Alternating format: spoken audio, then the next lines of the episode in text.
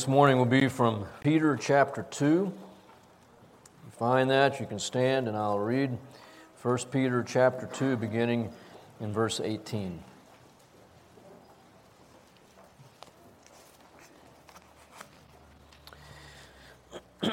Servants, be submissive to your masters with all respect, not only to those who are good and gentle, but also to those who are unreasonable. For this finds favor if, for the sake of conscience toward God, a man bears up under sorrows when suffering unjustly. For what credit is there if, when you sin and are harshly treated, you endure it with patience? But if, when you do what is right and suffer for it, you patiently endure it, this finds favor with God. For you have been called for this purpose, since Christ also suffered for you, leaving you an example for you to follow in his steps, who committed no sin, nor was any deceit found in his mouth. And while being reviled, he did not revile in return. While suffering, he uttered no threats, but kept entrusting himself to him who judges righteously. And he himself bore our sins in his body on the cross that we might die to sin and live to righteousness, for by his wounds you were healed.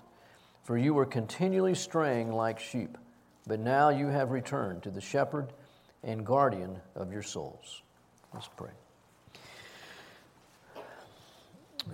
We thank you, Lord Jesus, for being obedient to your Father in all things, coming into this world, living as a man, and giving yourself to the disobedient, to the rebellious.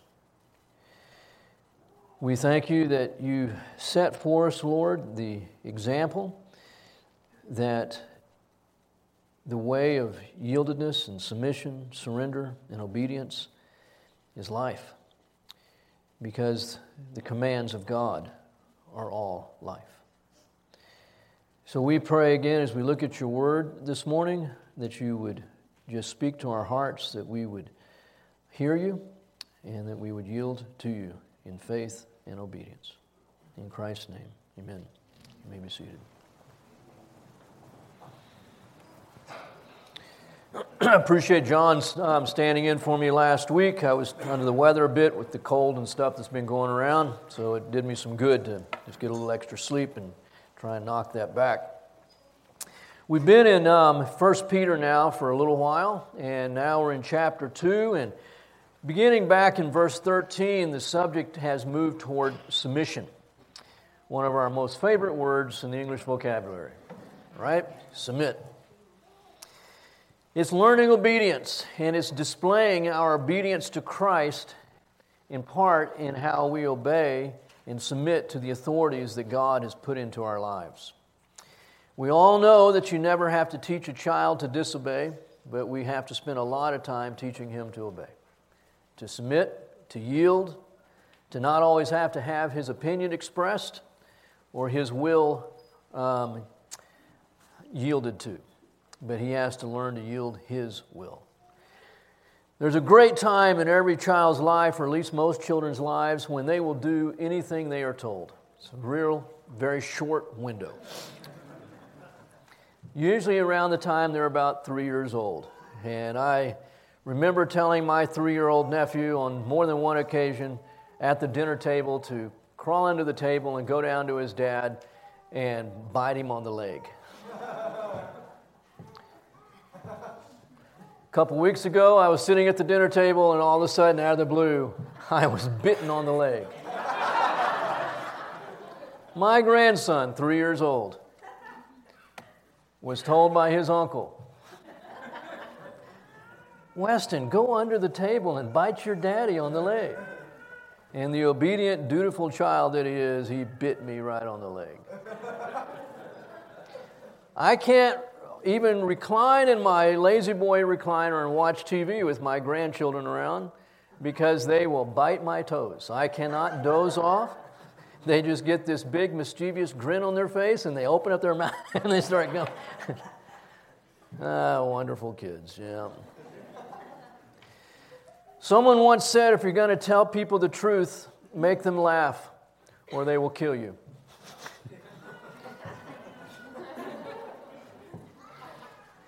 So that's about all the humor I have for today.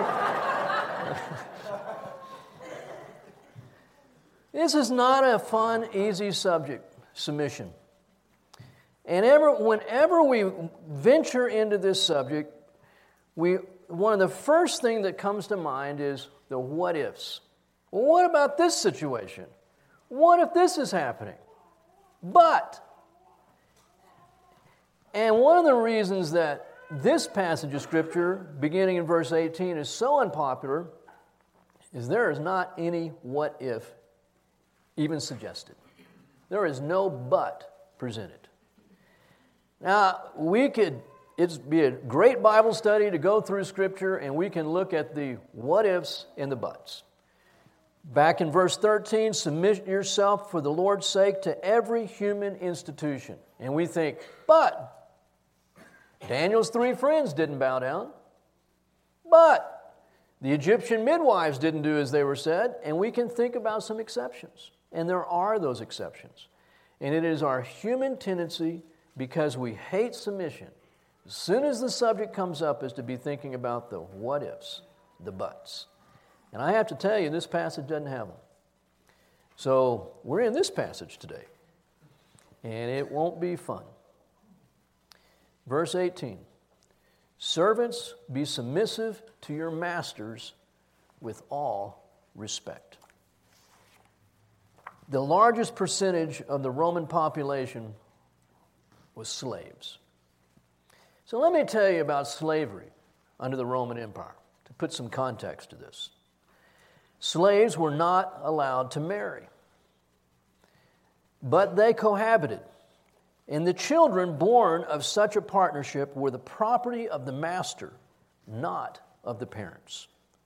Just as the lambs born to the sheep belong to the owner of the flock and not to the sheep. Can you imagine living like that? Your children do not belong to you. You have no jurisdiction whatsoever over their lives. In Roman law, a slave was not a person, but a thing. There were no employer, I'm, I'm, sorry, employee rights. There were no worker rights. A slave was not even a person. He had absolutely no legal rights whatsoever. For that reason, there could be no such thing as justice where a slave was concerned. He could not say, I am being treated unjustly. Because there is no justice. There's no such thing. Justice does not apply to a slave. We can't even comprehend that. Aristotle writes There can be no friendship nor justice toward inanimate things. Indeed, not even towards a horse or an ox, nor yet toward a slave as a slave. For master and slave have nothing in common. A slave is a living tool, just as a tool is an inanimate slave. Varro or Varro divides the instruments of agriculture into three classes the articulate, the inarticulate, and the mute. The articulate comprising the slaves, the inarticulate comprising the cattle, and the mute comprising the vehicles. The only difference between a slave and a beast or a farmyard cart was that the slave happened to be able to talk. Peter Chrysalis, Chrysologus, sums up the matter whatever a master does to a slave, undeservedly, in anger, willingly, unwillingly, in forgetfulness, after careful thought, knowingly, unknowingly, it is judgment, justice, and law. In regard to a slave, his master's will and even his master's caprice was the only law. And apparently, Peter thinks that doesn't change when you become a Christian. Wow. So, not only was the servant to be submissive to his master, he was to do so respectfully, with all respect. Peter will, I'm, I'm, sorry, Paul will add to this a bit more in Ephesians chapter 6. Verse 5 Slaves, be obedient to those who are your masters according to the flesh, with fear and trembling, in the sincerity of your heart as to Christ. Not by way of eye service as men pleasers, but as slaves of Christ, doing the will of God from the heart. With good will, render service as, the, as to the Lord and not to men. Have a good attitude when you submit to unreasonable masters who don't even regard you as being a person. Wow. We would just go get another job because we can. We're not slaves, we're employees. But most of the Roman Empire did not have that option. They were slaves. They were born slaves and they were going to die slaves. And both Peter and Paul say, submit with a good attitude and with all respect. You can see where this is going. If a slave, a Christian slave, who, by the way, according to 1 Peter, he is part of a royal priesthood and he is God's own possession. He is valuable in the sight of God. But to his earthly master, he is not even a person. He may be mean, he may be kind, but that man is to be treated with respect and to obey, be obeyed as obedience to God, served well. You don't spit in his soup. You don't pilfer from his money. You don't cheat him. You don't speak behind his back. And that would have been tough. Think about how much just backbiting goes on today, even by Christians, concerning their employers. Well, they would never say to their face what they say behind their back. And you know what Paul and Peter would say about that. There is no place for that. Submit with all respect, with a good attitude, as unto the Lord. Not only to those who are good and gentle, but also to those who are unreasonable. I don't know whether Philemon was a good slave master or not. He was a believer kind of think that maybe he wasn't that good toward his slaves because one of them ran away, Onesimus. He ended up running to Paul. He liked Paul, apparently. And maybe he went to Paul to complain to Paul because he knew Paul had a position of respect with, with Philemon, and he could appeal to Paul and say, Paul, can you do something about my unreasonable master? And Paul did what every good counselor would do he said, Let's talk about you and Jesus. And Onesimus didn't know Christ. And Paul said, Your big problem in life, Onesimus, is not Philemon. It is not the fact that you're a slave. Your big problem in life is that you don't know Jesus. And you need to come under him. And Onesimus gave his life to Christ. He was gloriously saved. he goes, I'm a free man. And Paul says, Yes, you're free from your sin, but not from your obligations. I'm sending you back. You got to be kidding. Wouldn't that have been a great news to hear as a brand new Christian who just ran away from your master? And you've come to Jesus and now you think you've got some standing and some right? And the one who led you to Christ says you are more obligated now, not less obligated more obligated to submit, more obligated to have a good attitude, more obligated to demonstrate Christ, the submissive one, to your master. Go back. And he did. And Paul wrote to Philemon and said, showing some kindness, forgive anything he's done, charge it to my account. Wonderful letter. Lamentations has an interesting statement. Lamentations chapter 3. Verse 27 It is good for a man that he should bear the yoke in his youth. The yoke is a place of submission. Jesus said, All ye that are weary and heavy laden, come to me and learn of me. Take my yoke upon you. It's a place of surrender, a place of submission. You cannot exercise your own will and be in a yoke. And if you are the smaller of the two ox, you're even in a greater place of subservience, right? Because that other ox is going to have his way. You had no will, no say. I think one of the hardest things to come to in prayer is to truly in our hearts be able to say, Lord, not my will be done, but thy will be done. To give up our will. Because it is a place of taking on his yoke, whatever it would be. It's hard to learn that at any time in life. It's not easy to begin to learn it older, at, when you are older in life.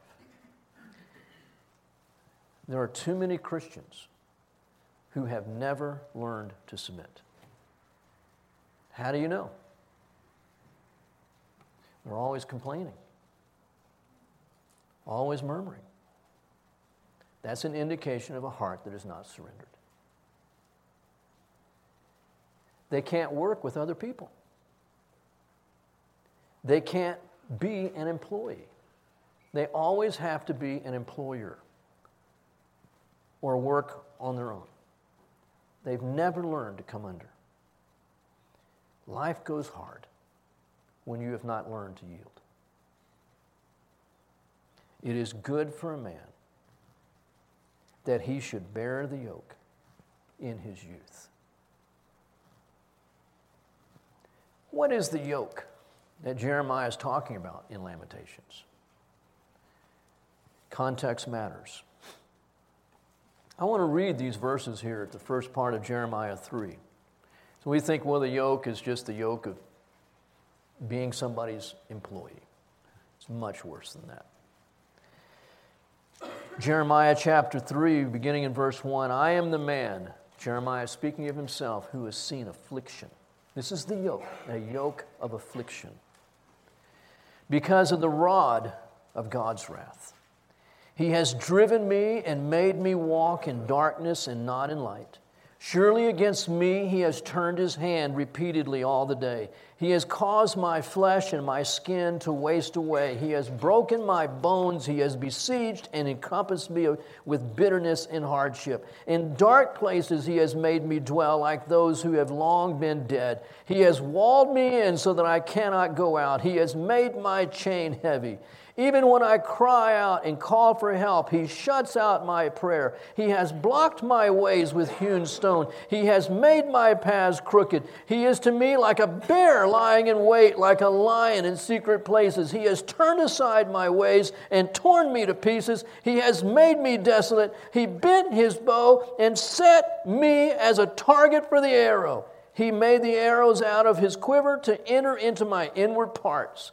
I have become a laughing stock to all my people, their mocking song all the day. He has filled me with bitterness, and he has made me drunk with wormwood. He has broken my teeth with gravel. He has made me cower in the dust. And my soul has been rejected from peace. I have forgotten happiness. It is good for a young man to bear the yoke in his youth. Who wants that kind of yoke? That is the yoke that God put on Jeremiah. And Jeremiah said, It's good. The part of Jeremiah 3 that we all think of begins in verse 22. The Lord's loving kindness indeed never cease for his compassions never fail. They are new every morning. Great is thy faithfulness. The Lord is my portion, says my soul. Therefore I have hope in him. The Lord is good to those who wait for him, to the person who seeks him. It is good that he waits silently. In the context of everything that's happening for this, for the salvation of the Lord. And then it is good for a man that he should bear the yoke in his youth. And what does it look like when we are bearing the yoke? Verse 28 Let him sit alone and be silent, since he has laid it on him. There's no place for grumbling, no place for complaining. Let him put his mouth in the dust. Perhaps there is hope. Let him give his cheek to the smiter. Let him be filled with reproach. And then later in verse 39, why should any living mortal or any man offer complaint in view of his sins? People treat us badly, employers can abuse us, they can be harsh, unreasonable, they can even be cruel. But they will never treat us as we deserve. And I think that's what Jeremiah is saying. How can any living man offer complaint in view of his sins? There is nothing that your employer is doing to you that comes close to what you deserve. Because we deserve hell. That's what Jeremiah is getting at. And if God decides to put a heavy yoke on us, we have no right to complain. No one bore a heavier yoke than the Lord Jesus Christ. And he was innocent. And he bore the yoke of our sin and the penalty for that sin.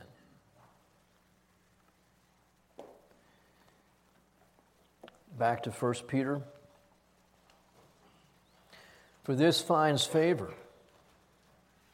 If, for the sake of conscience toward God, a man bears up under sorrows when suffering unjustly. For what credit is there if, when you sin and are harshly treated, you endure it with patience? You, are getting what you deserve.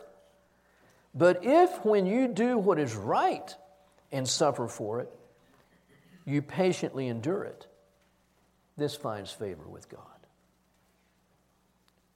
Shut up and submit. That would be the McCall paraphrase.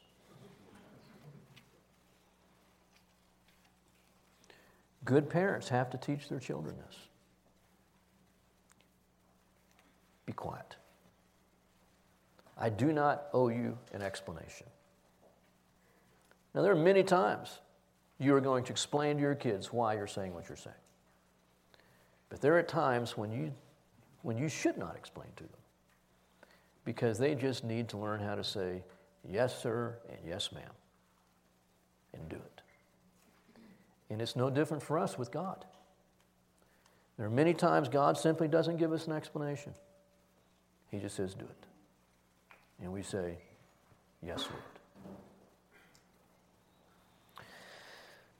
Running away is not an option for the slave.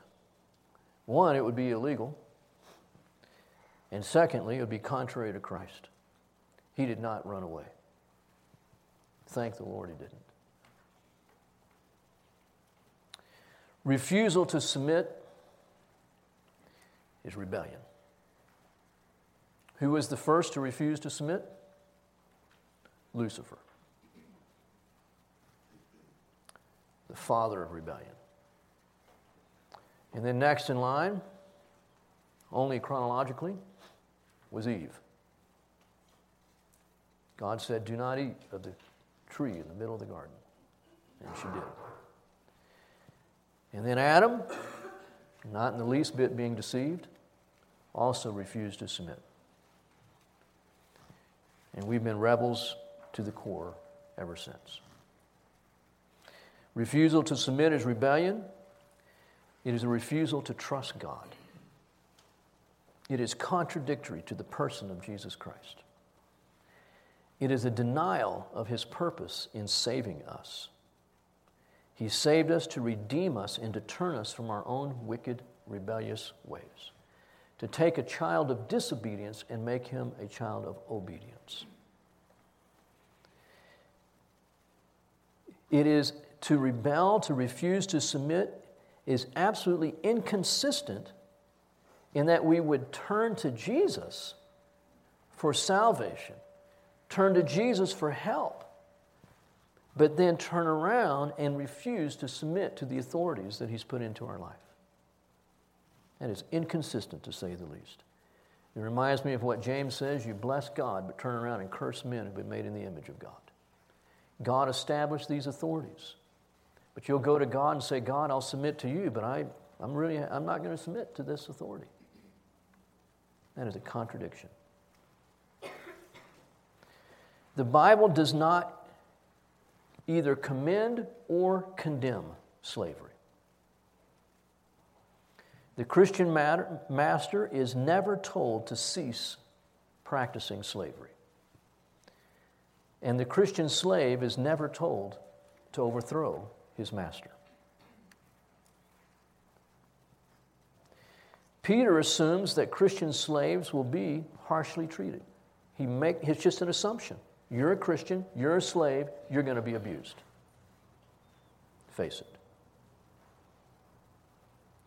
Christian slaves would probably especially be targeted by persecution by their masters, their unsaved masters.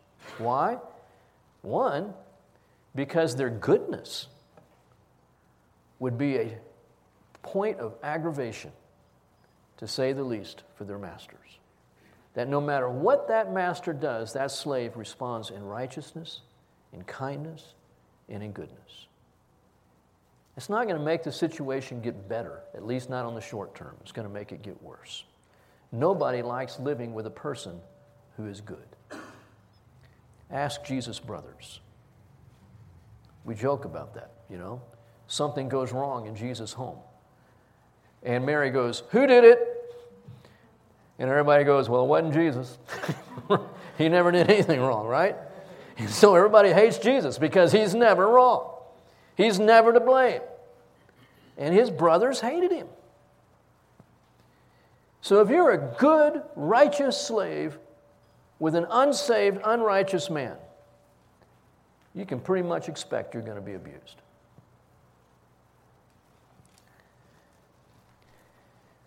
In the church, master and slave were equal. In the church, the slave could have authority over his master. Because being an elder didn't, was not determined by whether you were free or not. So you could be a slave and be an elder in a church where there's one or more masters coming and they would be under your authority while they're in the church. Wow. We know that one of the earliest bishops of Rome was a slave. That would be hard.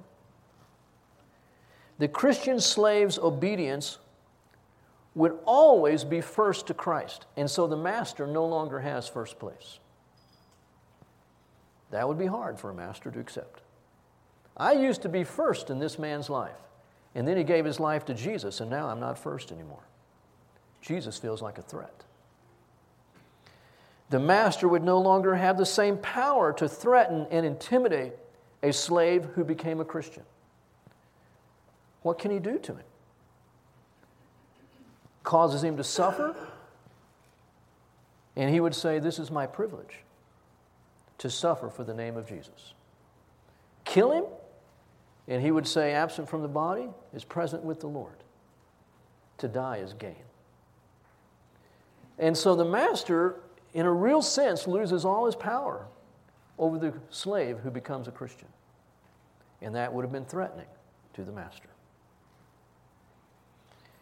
The Christian slave's identity is now not non person, he is child of God. That's an elevation. So, no matter how you berate him, curse him, malign him, abuse him, he knows who he is. And you can't change that. That would have been threatening to an unbelieving slave owner. So Peter knows Christians who were slaves can expect a hard life. And his admonition is still the same.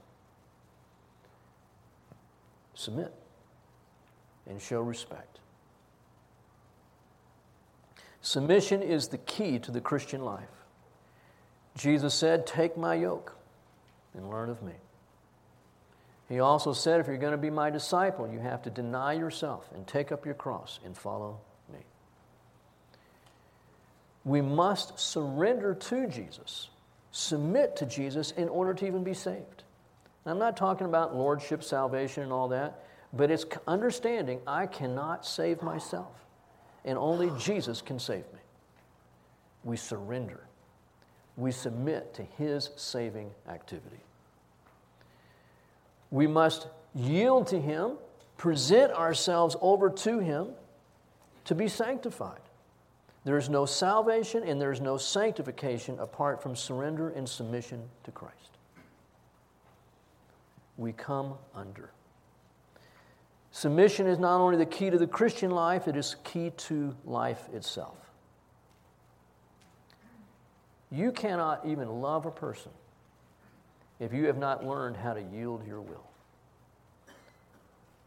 And if you can't love, it is a miserable life. Love is dying to self. It is not insisting on your own way, it is learning to yield and to submit. There is no realm in life where we are not under authority. If you are not under authority, something is wrong. The Son of God is under authority. The Holy Spirit is under authority. And Christians at every stage of their life are under authority. Not just God's, but the authority that He places in our life. That could be government, it can be the home, it can be our bosses, it's also our church. And there is any person who is not responsive to the authority that God has placed in their life life is not going to go well because they're resisting God. They're not living in Christ, but they're quenching the Spirit who brings us to Jesus and brings us to surrender. It's not going to go well. You cannot do well in life and not learn submission and obedience. The rebel will always be in us always. That is why we must constantly come to Jesus. It would, it would be wrong for me to, to give the impression that we must just be obedient. Good luck with that. You can push down the rebellion and you can put on a smile and you can, it's only going to last for so long. It is the supernatural work of God to transform the rebellion, the rebel into an obedient child of God and to obey from the heart. It is the work of God. Whether it's with a boss or in a marriage, whatever it is, we come to Jesus and say, Jesus, you are the obedient one. I am not adequate for this. Because you're talking about more than just doing what I'm told to do. You're talking about being silent, not complaining, not trying to correct this person, not trying to protect myself, and doing it with a good attitude, as unto the Lord. Jesus, I need you.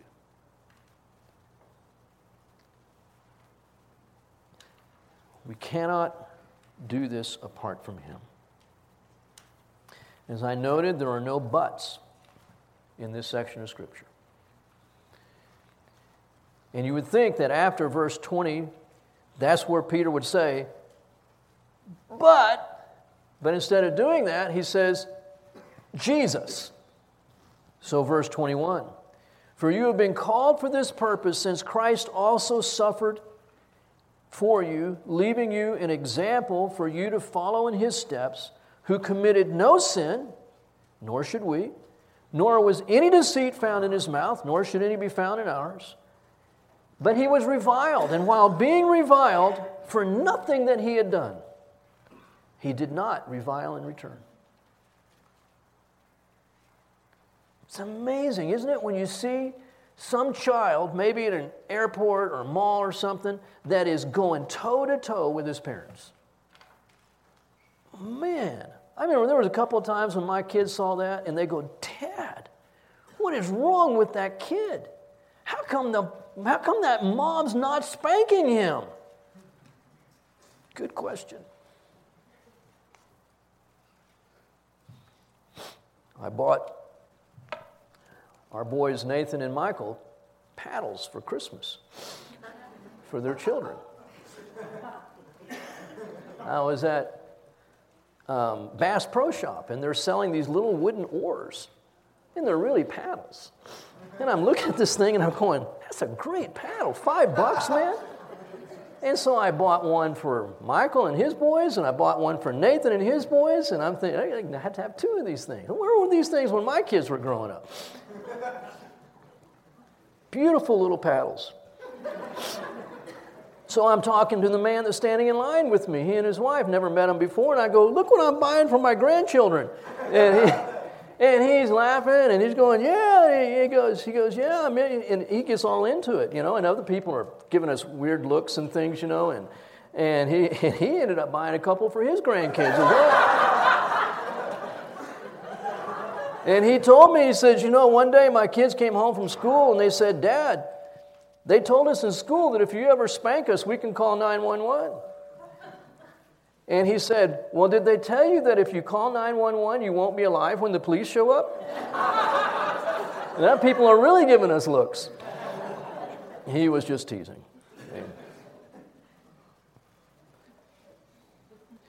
But why? I mean, we just go, something is wrong here for a child to butt heads like that with his parents.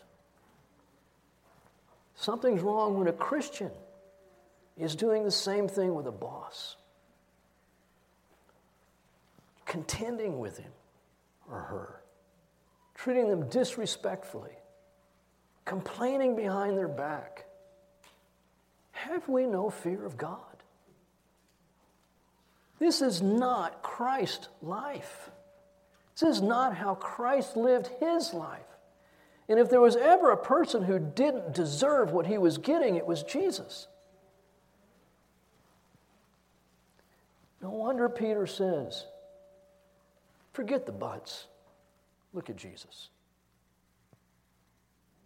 While being reviled, he did not revile in return. While suffering, he uttered no threats but kept entrusting himself to him who judges righteously. And he himself bore our sins in his body on the cross that we might die to sin and live to righteousness.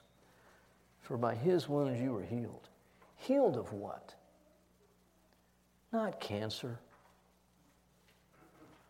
not heart disease. Healed of what? Rebellion. That's what He healed us from a rebellious heart. And now you're living in that? For you were continually straying like sheep, but now you have returned to the shepherd and guardian of your souls. And we read guardian, we think protector.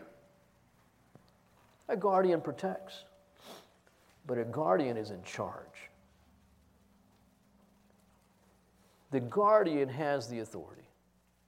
So it's two different words loaded with authority shepherd and guardian. And when we look at Isaiah 53, just amazing what Jesus did. Just going to read that verse again, just in its context. Thought I had it marked. All of us, like sheep, have gone astray. Each of us has turned to his own way. We were not submissive.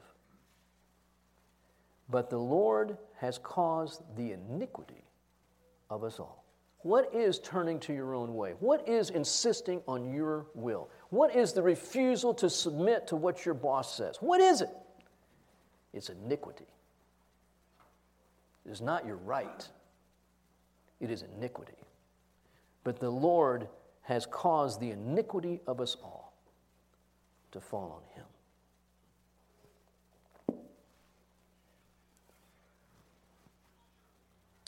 There may be some buts. I'm sure there are. But I'm also just as sure in a passage like this, the Lord doesn't want us going there today. We need to let this just settle on us and not be thinking about what the exceptions might be. But come before Jesus. Jesus, am I living as you lived? Am I surrendered as you were surrendered? Yielded as you were yielded? Am I grieving you? Quenching you? What's on display in my life? Adam or Jesus? He has healed us of our iniquity. We celebrate that at communion. Behold, the Lamb of God who came to take away the sin of the world. And that sin is rebellion.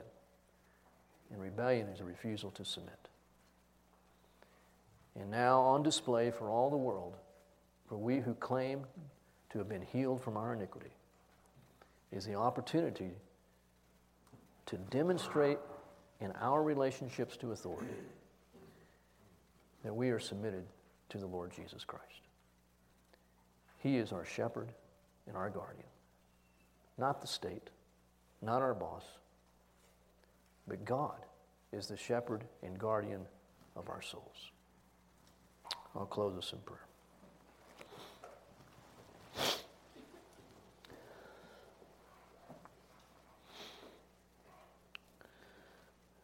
I thank you, God, for these words that you've given us.